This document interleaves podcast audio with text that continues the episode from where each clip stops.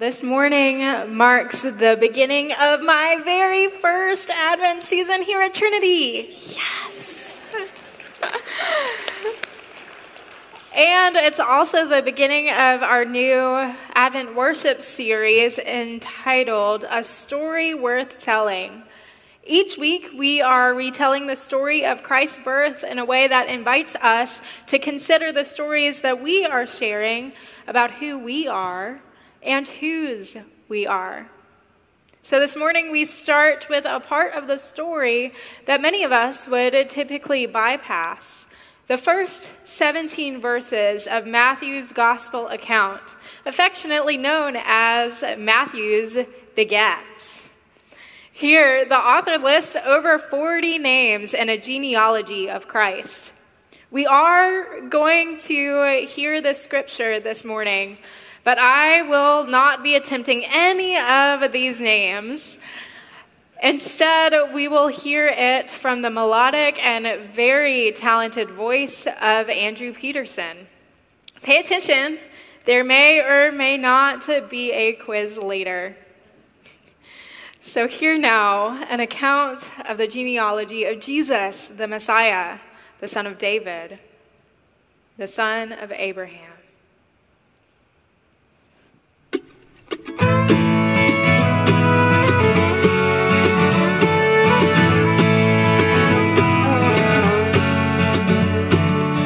Abraham had Isaac, Isaac he had Jacob, Jacob he had Judah and his kin. Then Perez and Zerah came from Judah's woman Tamar. Perez he brought Hezron up and then came Aram and Amminadab, the Nahshon, who is then the dad of Salmon, who with Rahab fathered Boaz.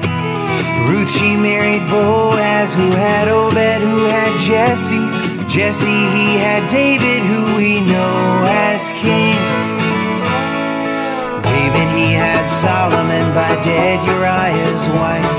Solomon, well, you all know him. He had good old Rehoboam, followed by Abijah, who had Asa. Asa had Jehoshaphat, had Joram, had Uzziah, who had Jotham, then Ahaz, then Hezekiah. Followed by Manasseh, who had Amon, who was Aman, who was father of a good boy named Josiah,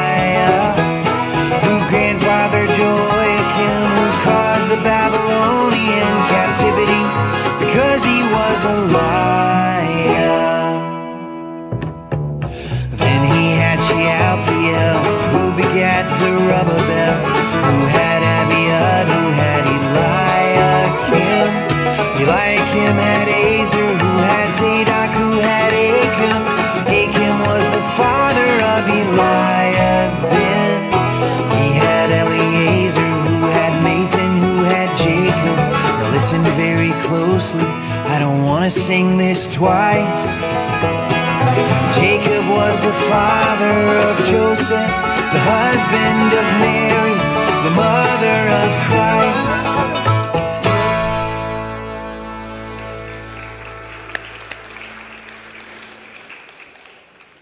Friends, this is the word of God given to each of us as the children of God, and we say, Thanks be to God. Will you join me in prayer this morning?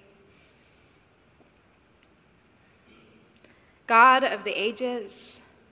In Scripture, we hear stories of people like us, ordinary people, people who longed to know you, people who longed to follow you, people who made mistakes, people who tried to grow, old, young, native, immigrant, new to the faith, lifelong believer.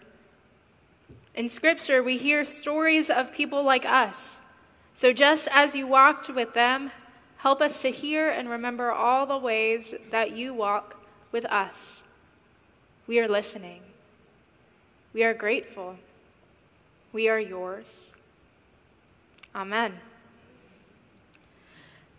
Though historians are not clear on exactly who authored Matthew's gospel, we can assume that it was someone that was close to Jesus. Maybe it was Matthew, maybe not. But whoever it was, we can imagine them grabbing some papyrus and a quill, some ink, and maybe a beverage. If it was me, it would be coffee. We can imagine them sitting in a creaky wooden chair and scooting up close to a wobbly desk.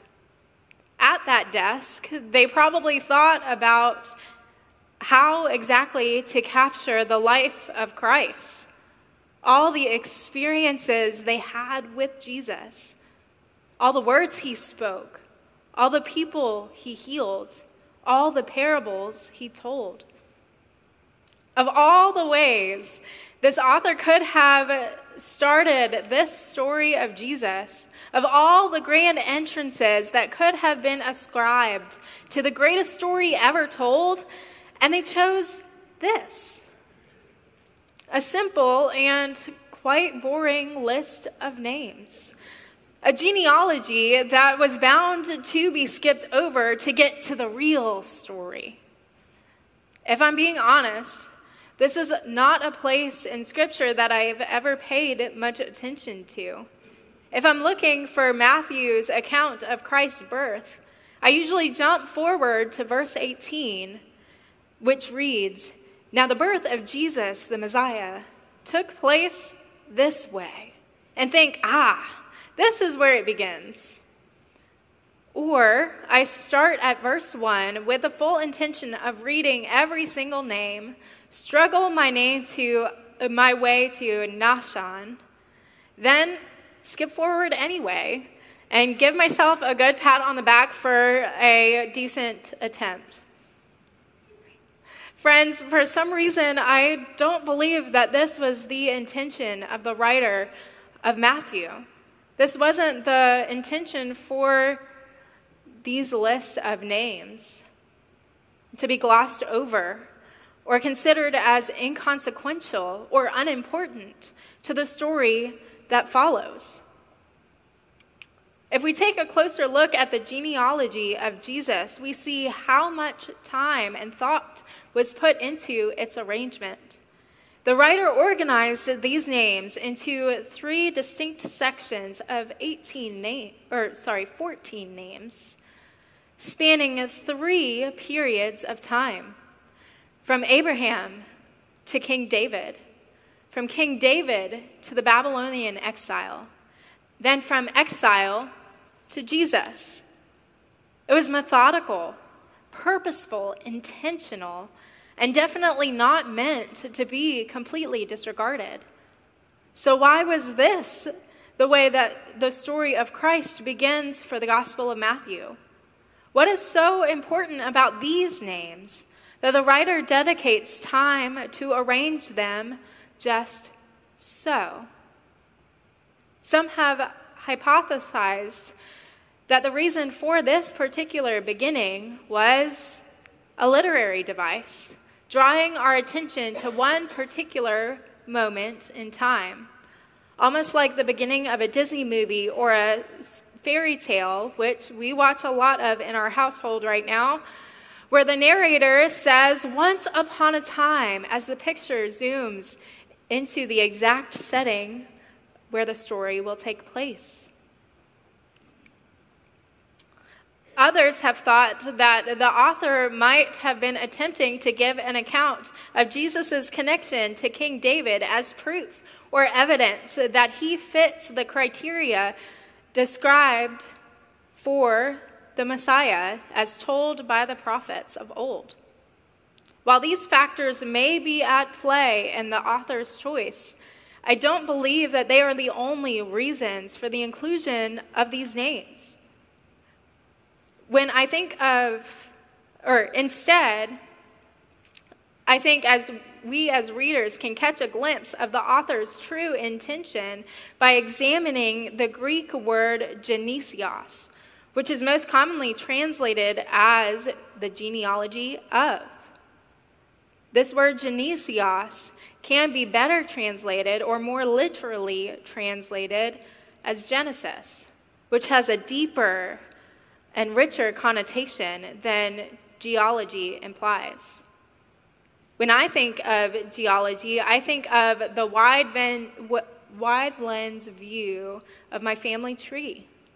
Simply the names of my relatives sitting on the appropriate branch with their respective birth dates and their death dates if they have gone on to eternity. It feels very rigid and chronicled, painting their lives into mine with a broad stroke. However, if Genesis were to have been translated using its deeper connotation, it would actually mean something akin to story. More specifically, an account of a person and their continuing story. In this sense, the word Genesis would be like zooming into the story behind each of the names on my family tree. It would be like hearing an account of my grandma writing love letters to my grandpa while he was serving in the Navy, or listening to my great aunt Hachi share with me the mischievous stories of my father and uncle growing up in our family's liquor store. Yes, you heard that right. From all the stories I've heard, the Gertz side of my family tree was quite spirited. So when we read in Matthew's genealogy that Abraham was the father of Isaac, we remember the gut wrenching obedience of Abraham as he bound his son Isaac to be laid before God as an offering. When we read the name Jacob, we see in our mind's eye the great wrestling match that leaves him with a limp, a new name, and a promise. When we read the name Rahab, we remember a brave and courageous woman who risked everything to conceal two Israelite spies and help them escape from uh, the land that they would soon call home. When we read the name David, we remember his greatness and also his great failures of adultery and murder. Then, when we finally read Joseph, the husband of Mary, we come to realize that Jesus' birth, the story that we will tell over the next several weeks and have told for generations, is not a standalone story. Rather, it's a continuation of all of these different stories, a multitude of lives woven together in the great story of God's acts in and across history. Because Genesis, or Genesios, is a story. It's an account of a person, their history, and their continuing story. It's about who each person is in their totality, how each person is linked to the next. It's about how their stories continue from generation to generation and impact the larger, ever evolving story. This means the story didn't end with Jesus. It couldn't have, because the story of God's activity and work in the world is not over yet. What was written in Scripture was simply the next installment of how God was active and continues to be active in history. God, through Christ by the power of the Holy Spirit, is still at work today, right now, in fact. So, what does this mean for us? What is the invitation for us today as we prepare to hear the Advent story of Christ's birth again, or maybe for the first time? How do each of our stories fit into this ongoing story of God's faithfulness across generations? A long time ago, in a land called Judah, before the Israelites were cast out and scattered throughout Babylon, there was a man by the name of Isaiah who would tell whoever would listen about visions and words given or spoken to him by God. Sometimes they were warnings, or emphatic pleas, promises of hope or visions of the coming kingdom of God. Listen to one of his beautiful visions of God's coming kingdom recorded in Isaiah chapter 2. I will begin by reading verse 2. On the screen, you'll see verse 1, but just jump right on ahead to verse 2, which says, In days to come, the mountain of the Lord's house shall be established as the highest of the mountains, and shall be raised above the hills. All the nations shall stream to it. Many peoples shall come and say, Come, let us go up to the mountain of the Lord, to the house of the God of Jacob, that our God may teach us the way, and that we may walk along divine paths. For out of Zion shall go forth instruction, and the word of the Lord from Jerusalem. God shall judge between the nations, and shall arbitrate for many peoples. They shall beat their swords into plowshares, and their spears into pruning hooks. Nation shall not lift up sword against nation, neither shall they learn war anymore. O house of Jacob, come. Let us walk in the light of the Lord. This is a beautiful vision of the future, and it's one that has not yet come to fruition. It is something that we as Christians are still longing for. We are still hoping for a world that is united and a world that is at peace, are we not? But beyond a world filled with peace and harmony and love, you know what I see in this vision from Isaiah? I see a place of a great collaboration as nations stream to meet and gather with other nations at that great meeting mountain of Zion.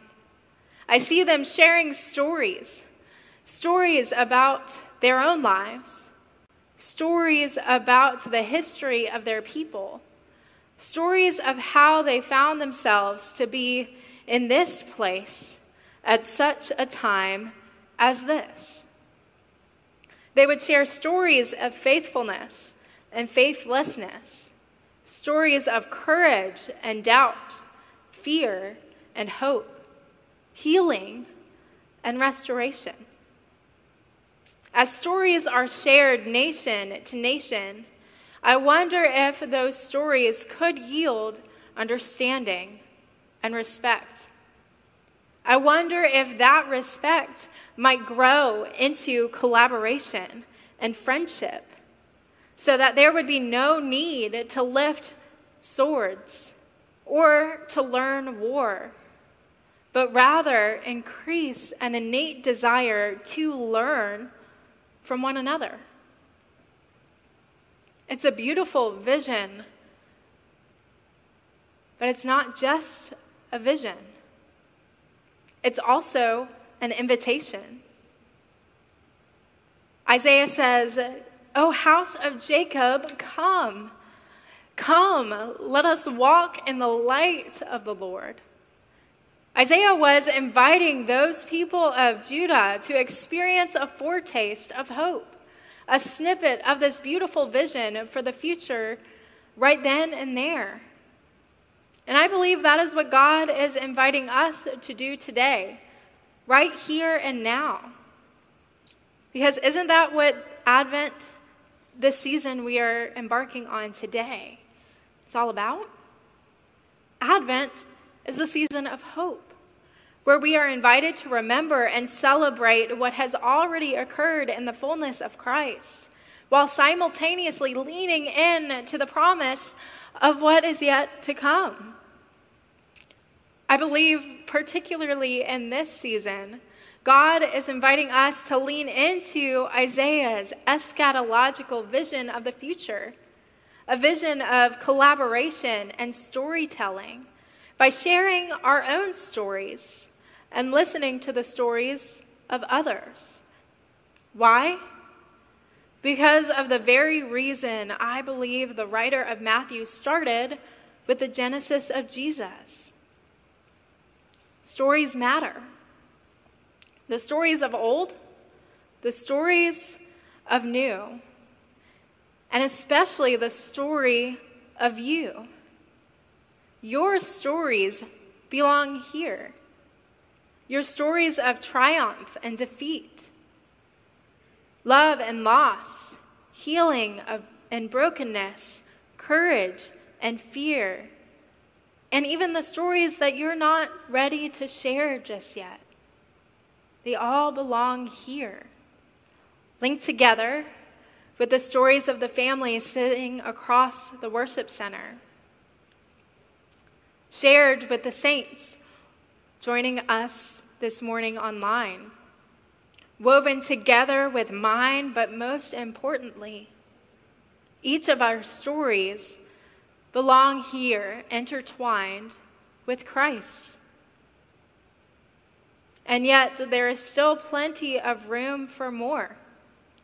There are more perspectives and experiences that need to be shared and heard and incorporated into the ever evolving story of God's goodness and faithfulness across generations. These stories, these stories yet to be told, matter too. So, my friends, as we step deeper into this Advent season, what stories might Christ, through the power of the Holy Spirit, be inviting you to share? What stories might they be empowering you to hear? And when we do so, when we spend time sharing and listening, we participate more fully into this season of hope. We lean into the never ending story of what was, what is, and what is still yet to come. In the name of the Father, and the Son, and the Holy Spirit. Amen.